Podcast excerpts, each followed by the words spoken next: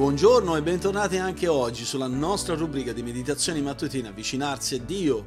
Ancora da Firenze sono qui con voi Gianluca Pollutri, pastore della Chiesa Biblica di Firenze e curatore di questo podcast, con il quale ci domandiamo come possiamo avvicinarci a Dio? Ci avviciniamo a Dio tramite una meditazione quotidiana per l'approfondimento della nostra fede che facciamo andando con la nostra mente e con il nostro cuore alla parola di Dio, per studiarla nella semplicità, ma nello stesso tempo gustare la profondità dei suoi insegnamenti per vivere una vita che oltremodo è benedetta. Oggi voglio andare avanti considerando questa eredità eterna che è riservata per noi e l'appello e l'invito, il tema è proprio questo, rallegrati della tua eredità. Prima Pietro 1.6 ci invita proprio a fare questa dimostrazione di gioia nella nostra vita, quando Pietro dice perciò voi esultate.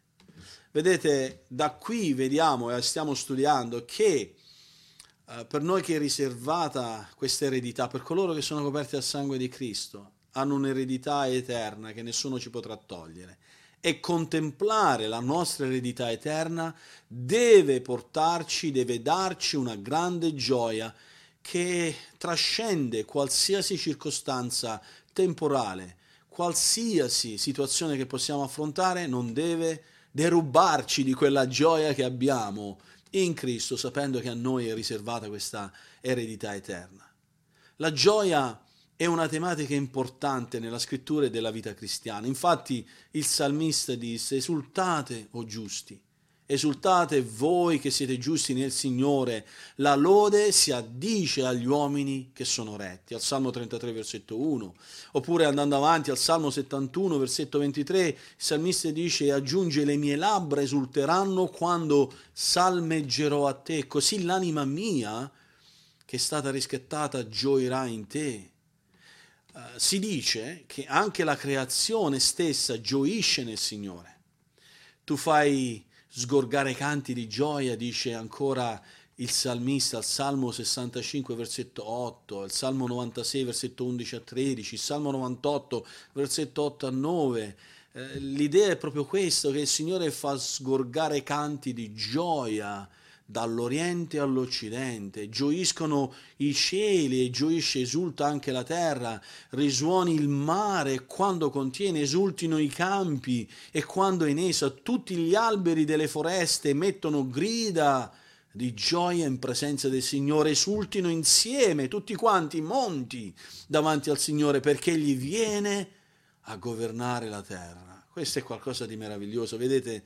Se noi figli di Dio non lodiamo il Signore, il creato loda Dio. Se noi figli di Dio non esultiamo nel nostro Signore e Salvatore, la terra esulta. La gioia, la gioia che noi possiamo avere in Cristo, il privilegio più grande e speciale di ogni credente, indipendentemente dalle circostanze che affrontiamo. Sicuramente molti di noi comprendiamo la sofferenza, comprendiamo gli innumerevoli dolori, le fatiche, anche le persecuzioni per la nostra fede in Cristo. Ma in mezzo alle prove, nelle difficoltà, anche quelle più dure, Dio vuole che ciascuno di noi conosca una gioia profonda, che sperimentiamo proprio questa gioia.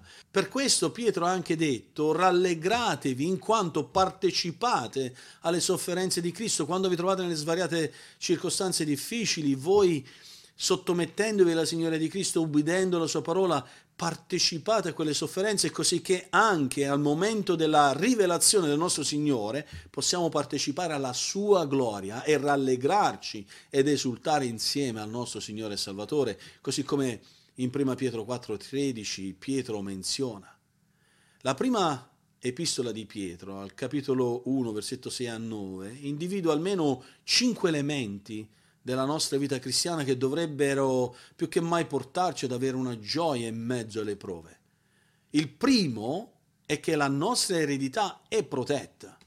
A questo si riferiva Pietro e l'abbiamo visto quando ha detto perciò voi esultate sapendo che questa eredità è custodita per voi e voi siete custoditi per questa eredità. Ci sono anche altri elementi che includono una fede che supera la prova, un onore promesso, una comunione personale e una liberazione presente dai versetti 6 a 9 del capitolo 1 e questi li vedremo andando avanti nelle prossime meditazioni, li esporremo nei prossimi giorni.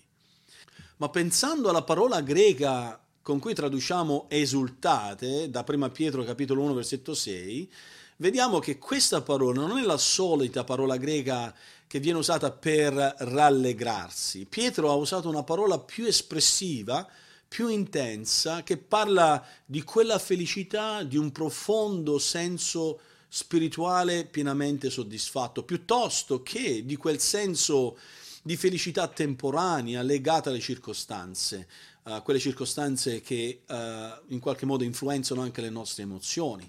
Pietro vuole farci comprendere che la nostra gioia non è semplicemente emotiva, è più profonda, è quel senso di essere appagati spiritualmente nella pace del Signore, provare una gioia, sapendo esattamente cosa Dio sta facendo nella nostra vita e qual è la, la, la speranza futura che Egli ci sta riservando. Per quello, sulla base di questo, voglio darti alcuni suggerimenti applicativi. Uh, quando pensiamo alla vita cristiana e pensiamo al fatto che la gioia deve essere parte della nostra vita spirituale e della nostra vita cristiana come qualità di vita, Uh, che, che, Dio vuole concedere a tutti coloro che confidano in Lui e che guardano alle prove temporanee come un'opportunità, come quella opportunità di condividere con Cristo quelle sofferenze e nello stesso tempo la gloria eh, della loro eredità eterna. Quando ci troviamo proprio in mezzo a quelle prove, ecco che la nostra partecipazione, unione all'opera di Cristo, ci fa riflettere, ci fa pensare che seppur affrontiamo le difficoltà, le prove e le sofferenze, noi stiamo partecipando a quell'opera meravigliosa che si concluderà con eh, questo giorno glorioso dove la nostra eredità sarà confermata in Cristo. Lascia piuttosto più che mai che questo pensiero sia parte del, della tua meditazione, che sia l'oggetto della tua uh, devozione oggi, il tuo obiettivo, fa che oggi la tua mente e il tuo cuore si focalizzi proprio su questo, la tua partecipazione al Signore, nell'opera di Dio e indipendentemente dalle difficoltà, tu guardi avanti fissando il tuo sguardo su Cristo nell'aspettare con eh, impazienza e con perseveranza il giorno in cui la tua eredità sarà sigillata una volta per sempre. E per eh, darti alcuni suggerimenti per come pregare oggi, ringrazia Dio per l'opportunità di gioire e di avere una gioia che trascende le circostanze attuali. Focalizza la tua preghiera su questa espressione di vita cristiana e per il tuo approfondimento leggi Giovanni capitolo 16 dal versetto 16 al versetto 22 e rispondi a queste domande. Secondo Gesù, perché i discepoli si sarebbero lamentati? Che cosa porterebbe vera gioia nella loro vita e che cosa ti insegna la loro esperienza sulle fondamenta della tua gioia come cristiano, come credente.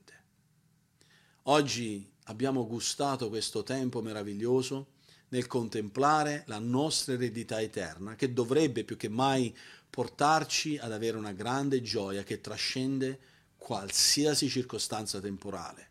In qualsiasi circostanza tu ti trovi, Dio ci promette che la nostra eredità non sarà tolta e questa deve essere la fonte della nostra vera gioia. Che Dio ci benedica in questo anche oggi.